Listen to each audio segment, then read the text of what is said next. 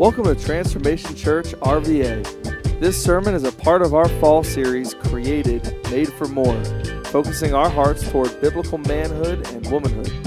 God's beautiful design will lead us toward the flourishing He intends for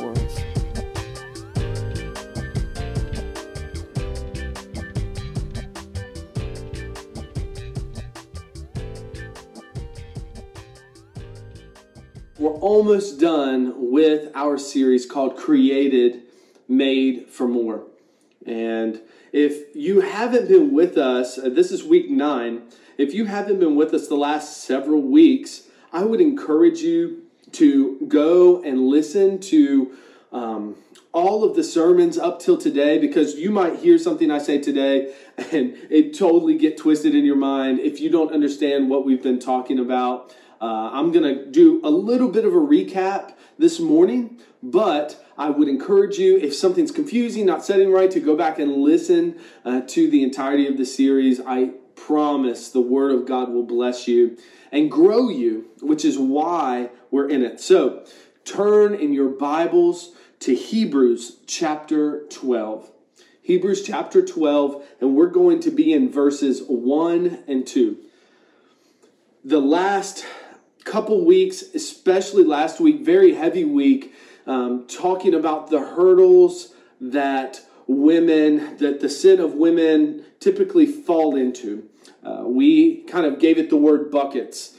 When we talked about men, we talked about those buckets in terms of these buckets being the sins of man will typically fall into one of these buckets, and those buckets being selfish passivity and selfish aggression. So, where you see a man punting and laying back and not leaning in, a guy who uh, is lazy, a guy who is not um, sacrificially loving or uh, not listening to his family, he's being passive. He's being selfishly passive. And where you see men trying to lord over and dominate with um, anger, that's where we see selfish aggression. Most of the sinfulness of men fall into one of those two buckets. Now, just last week, we talked about the two buckets that most of the sin women wrestle with fall into. And we found it straight from Scripture. And that's one of the reasons I want you to turn in your Bible to Hebrews chapter 12. Um, if you don't have a Bible today, I want to send one to you because what we're pulling is straight from the Word of God. Now, we've also seen that, as in Romans, where Paul says that even the world, people who don't um, recognize God, would agree with most of the things we're saying because they see it in and around them. Um, but what they don't know is they're agreeing with God's word. So we want you to see that everything comes from God's word. Those two buckets for women that most of their wrestlings and sin come from, we talked about were comparison and perfectionism.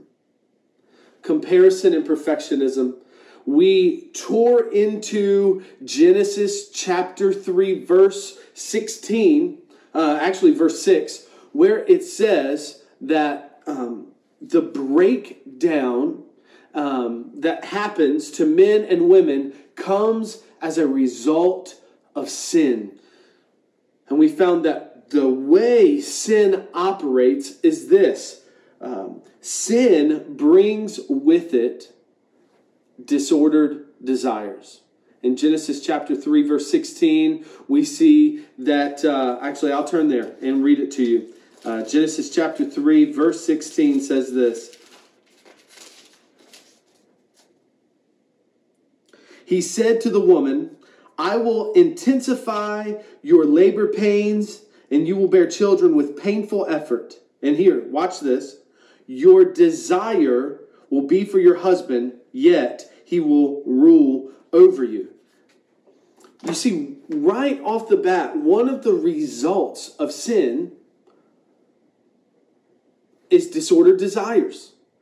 that when we in our lives, and it, particularly for women in the areas of comparison and perfectionism, um, they wound and take and pull and weigh down the female heart, the woman's heart.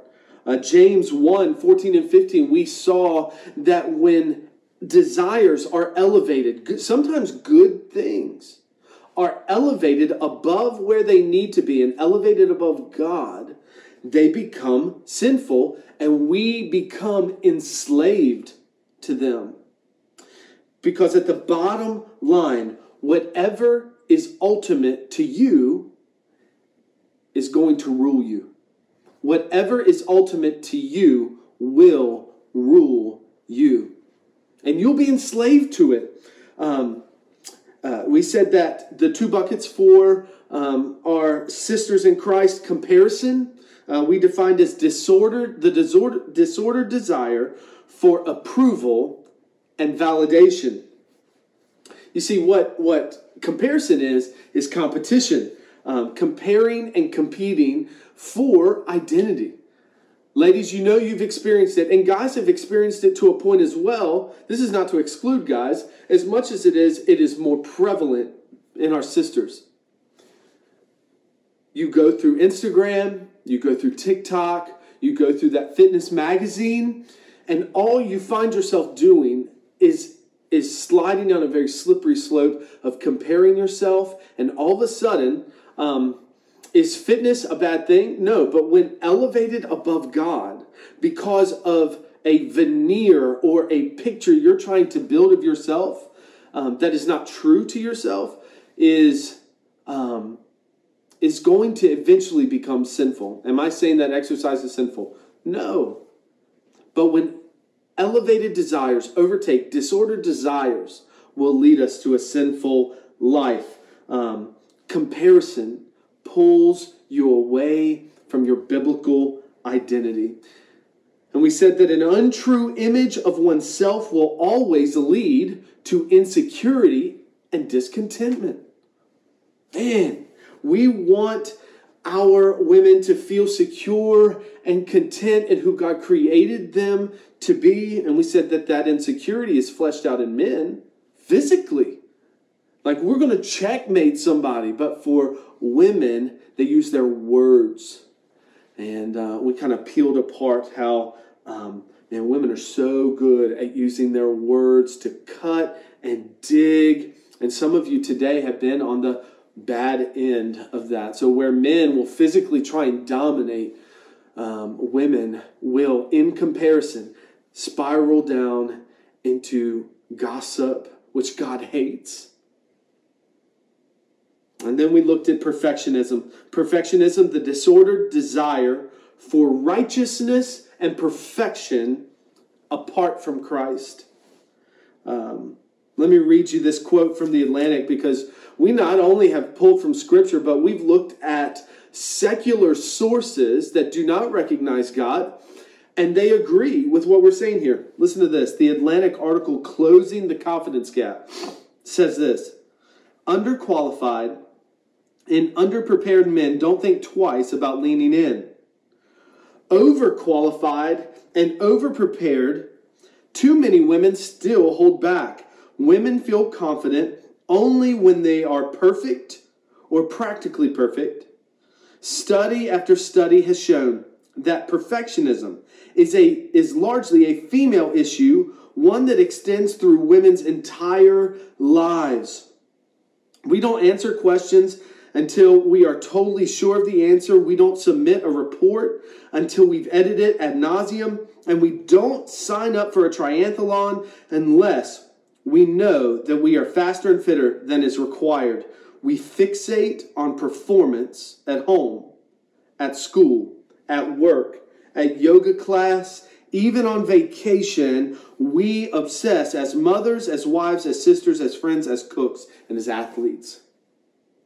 Perfectionism is a female sport.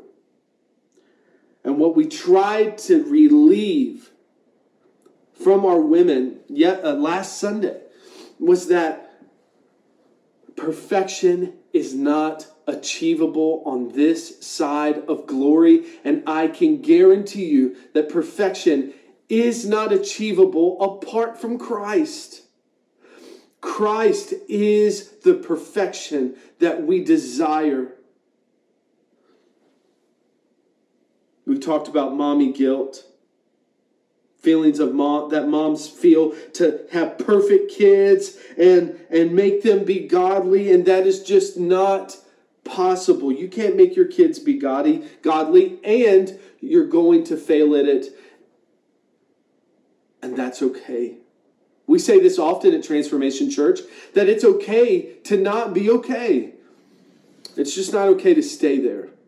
We want to see you grow in christ. And as we are focused on all these different things, it pulls us away and leads us into sinfulness, um, and we will always be enslaved by disordered desires. And we ended the service last week by looking at the fact that women suffer from the thought of suicide four times more often than men. So if you think this is just light duty and it's not a big deal, ladies, hear me. This is important for you to hear. And today's message speaks to how does that fix? How do we fix this? Where is the redemption? And the beautiful the beautiful news is that the same redemption we talked just a few weeks ago for men is the same redemption that, is, that there is for women and we find it here in Hebrews chapter 12, verse 1 and 2. Uh, we want you to see this in Scripture, okay? That Scripture says this. If you listen, if you go to church and you see Scripture say one thing and it's like the preacher saying another, trust the Scripture, get a new preacher. That's why we always look at the Scripture. Um, and not only just to read it, but we want to be read by these scriptures. Do you know what I'm saying? I want these scriptures to read me and read my heart. I just I don't want to just check a box here to read these. So um, let's read together Hebrews chapter 12, verse 1. Therefore, since we also have such a large cloud of witnesses surrounding us, let us lay aside every hindrance and the sin that so easily ensnares us. Let us run with endurance the race that lies before us, keeping our eyes on Jesus, the source and perfecter of our faith. For the joy that lay before him, he endured the cross, despising the shame, and sat down at the right hand of the throne of God. in light of all these buckets, comparison and perfectionism, I want us to take this scripture today and lay it on top. I want these scriptures to be the filter through which we see these wrestlings that we have um, today. So, so we're just going to take it chunk by chunk here, just for a few more minutes, um, and we're just going to take it line by line. And I'm going to get a drink of water. Um, welcome to my living room, by the way. Um, Kirsten does all the decorating here, so I take no credit for like anything at all. She she is uh, Joanna Gaines, probably in just shorter form. Uh, she is short. She's actually smirking at me um, currently, so we'll see how this works out after the service. Um, line by line, Hebrews chapter twelve um, very first phrase here. Therefore, since we have also, uh, since we also have such a large cloud of witnesses surrounding us. Bible reading, Bible studying 101. Whenever you see the, uh, the word therefore, the question you have to ask yourself is what's the therefore, therefore? Okay? Therefore always points us behind. Uh, therefore, lets us know that it is about to build a case based on what it has just said previously. So, to understand the therefore and everything coming after it, we have to go back a little bit. So, um, what's the therefore? Therefore, you like that? That's good. I know. Um, let's go back to Hebrews 11, and we're going to go 32 through 35 just for a moment. And what more can I say? Time is too short for me to tell about Gideon, Barak, Samson, Jephthah, David, Samuel, and the prophets, who by faith conquered kingdoms, administered justice, obtained promises, shut the mouths of lions, quenched the raging of fire, escaped the edge of the sword, gained strength in weakness, became mighty in battle, and put foreign armies to flight. Women received their dead, raised to life again. If there's a period right here, this would make no sense with the Christian life. There is a thought process that, um, and some people call it the prosperity gospel, some people call it other things. It's a false gospel, and it's a gospel that says, when I accept Jesus as Lord of my life, everything gets better. And look, let me tell you, this looks good. This is this checks a lot of boxes for me. Um, quenched raging fires, escaped the edge of the sword. I mean, these are winning testimonies, victorious testimonies. And I will tell you this there is victory to be had in the Christian life. And we have former drug addicts in our church that would tell you this story that there is victory to be had in Jesus. However, if there's a period there, then I would have to start checking myself. And I grew up in some environments that would say, oh, if your life doesn't look th- like perfection, if you're not looking like the cleavers, and you're struggling with sin, and you're if you're having struggles, it's because your faith isn't strong enough. So if there's a period right there, it kind of screws up everything that um, my life would uh, depict of Christ. But it goes further. Watch this. Let's go back to 35. Women received their dead and raised to life again. Other people were tortured, not accepting release. So I feel like there should be a sentence there. So it goes from winning to this. Other people were tortured, not accepting release, so that they might gain a better resurrection. Others experienced mockings and scourgings, as well as bonds and imprisonment. They were stoned, they were sawed in two. That's graphic. They died by the sword. They wandered about in sheepskins and goatskins, destitute, afflicted, and mistreated. The world was not worthy of them. They wandered in deserts and on mountains, hiding in caves and holes in the ground. Why is this important? Why do we want to lay this on top? In order to understand that, therefore, we're about to go into, we have to understand that thank God for the griminess that came in this paragraph. It's not all Instagram on a Friday night for the Christian. When we accept Christ, it isn't all rainbows and butterflies. Did you hear the graphics? In fact, what Scripture is saying here come, follow me. There is victory to be had, but you may die because of it. We hear Jesus make the same call to the disciples come, take up your cross, this weapon of death, and follow me. There is in the Christian life, no matter how hard you pray, no matter, there are times that you will walk through hardship. That you may be broke, that your account might be negative. Look, I've walked this road. I've slept in an F 150 under a bridge. And I was serving the Lord faithfully. Now, many would say, oh, you know what? Uh, your faith just wasn't big enough, but the scripture would say otherwise. That all of these people Some of the warriors of the faith, men and women, were scourged and killed and sawed in two and pursued, and they had to hide.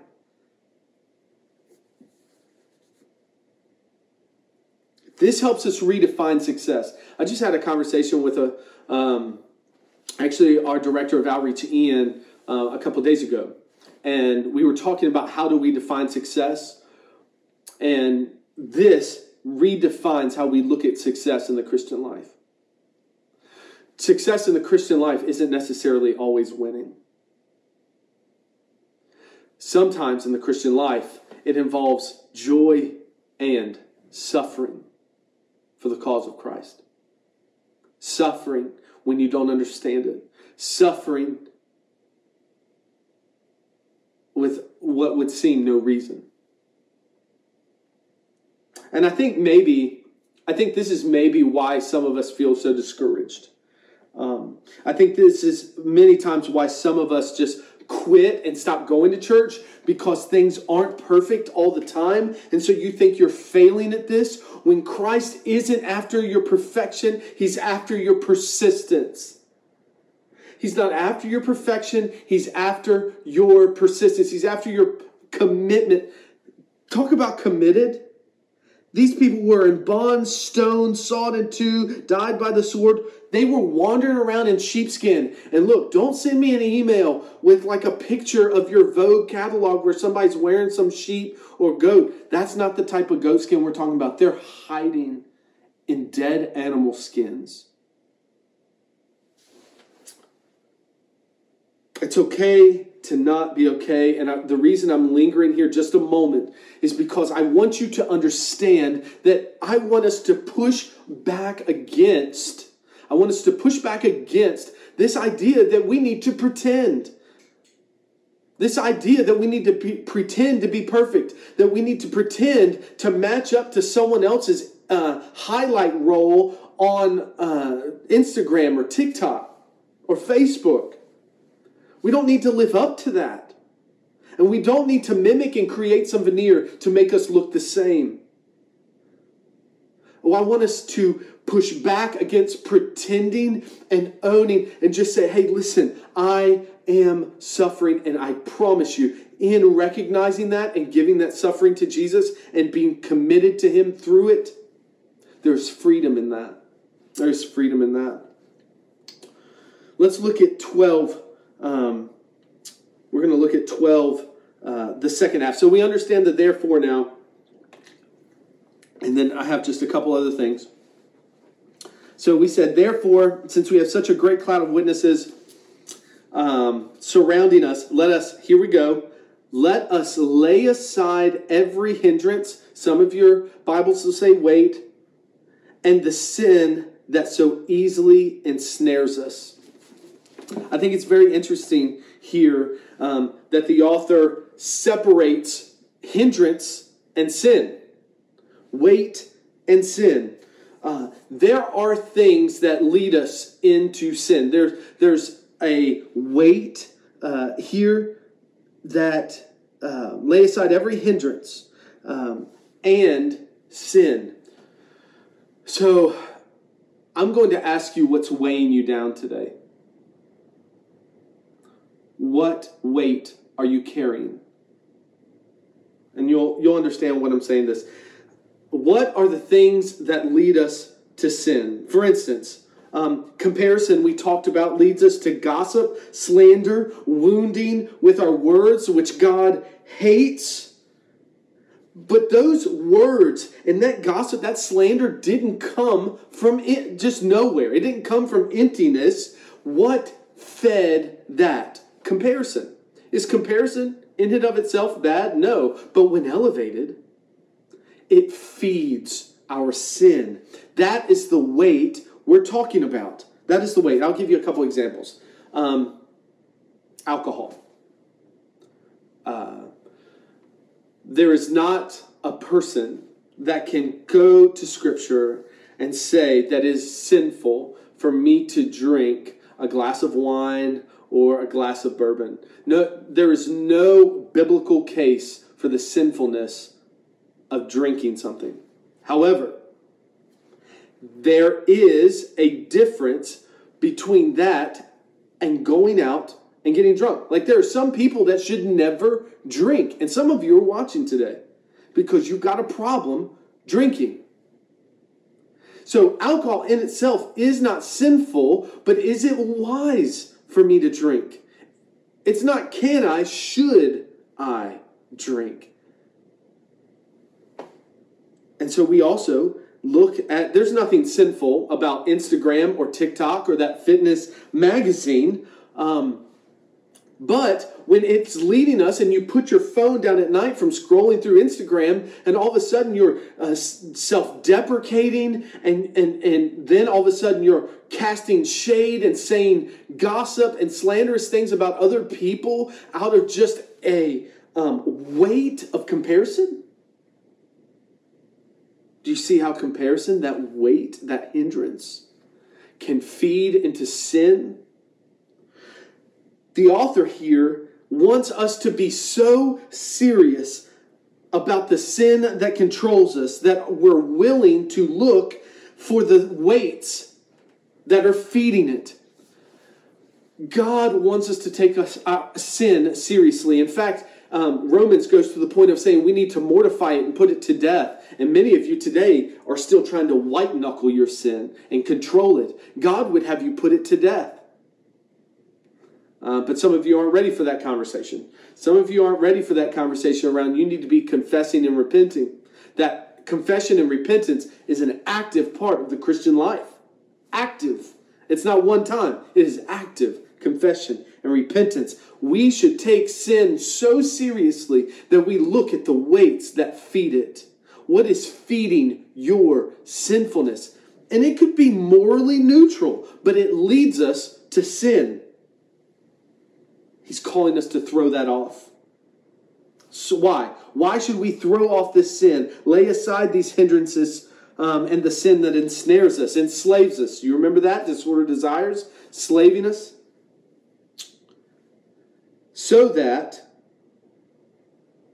and then it says, let us run with endurance the race that lies before us. We're to throw these things off so that we can run the race that God has for us. God has a race for you to run. Hear me today. Poke yourself in the chest.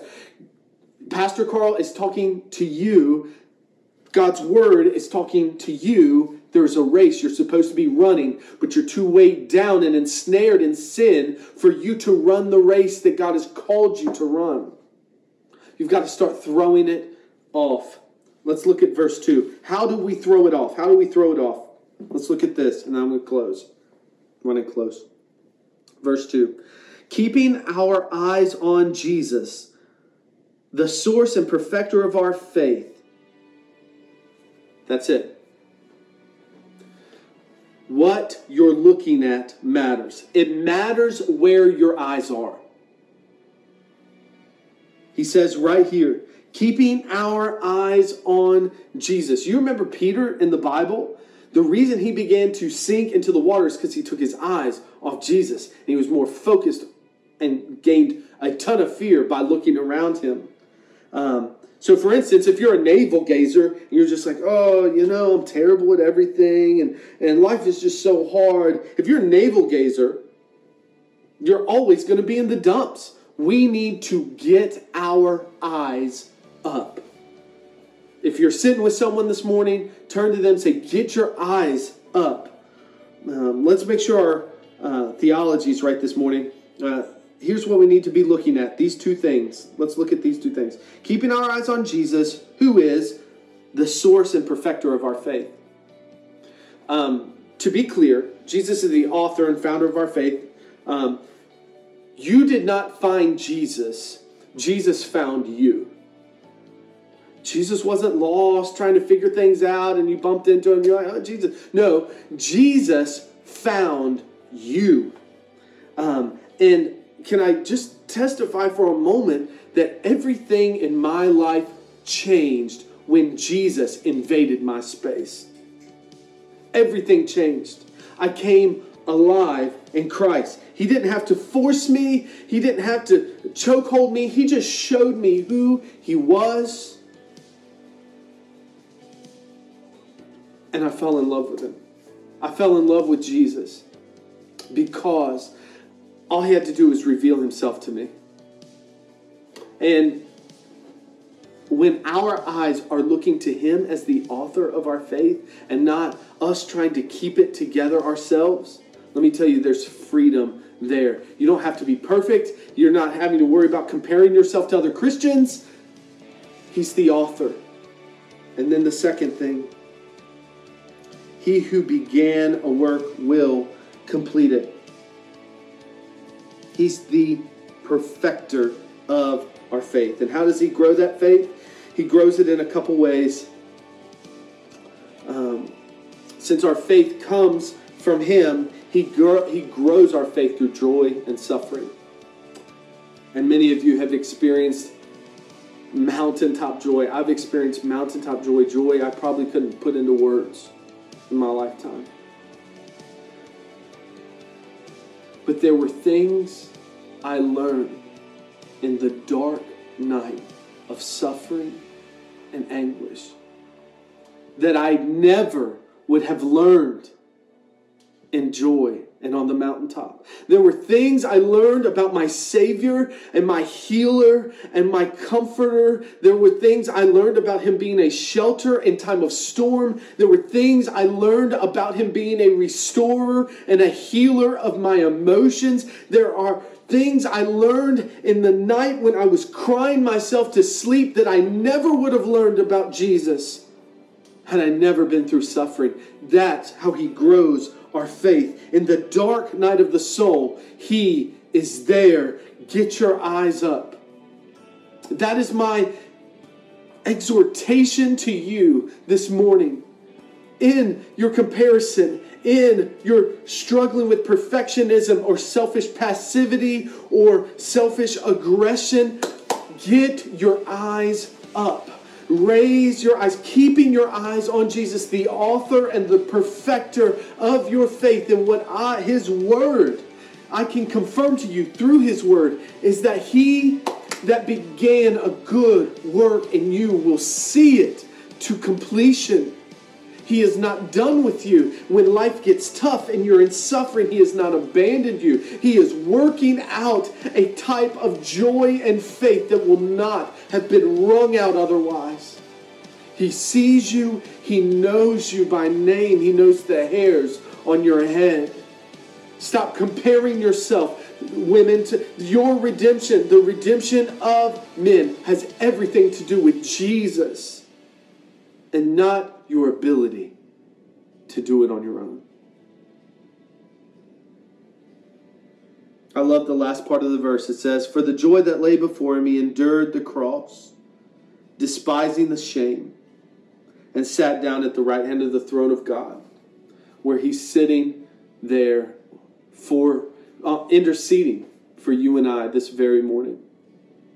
Get your eyes up, T Church. Get your eyes up visitors. Lift your eyes away from your suffering to the King of glory who is walking with you, whose Holy Spirit is guiding you. Would you trust him today? Thanks for streaming this audio from Transformation Church RVA, located in Richmond, Virginia. For more information, check out our website at www.transformationrva.com.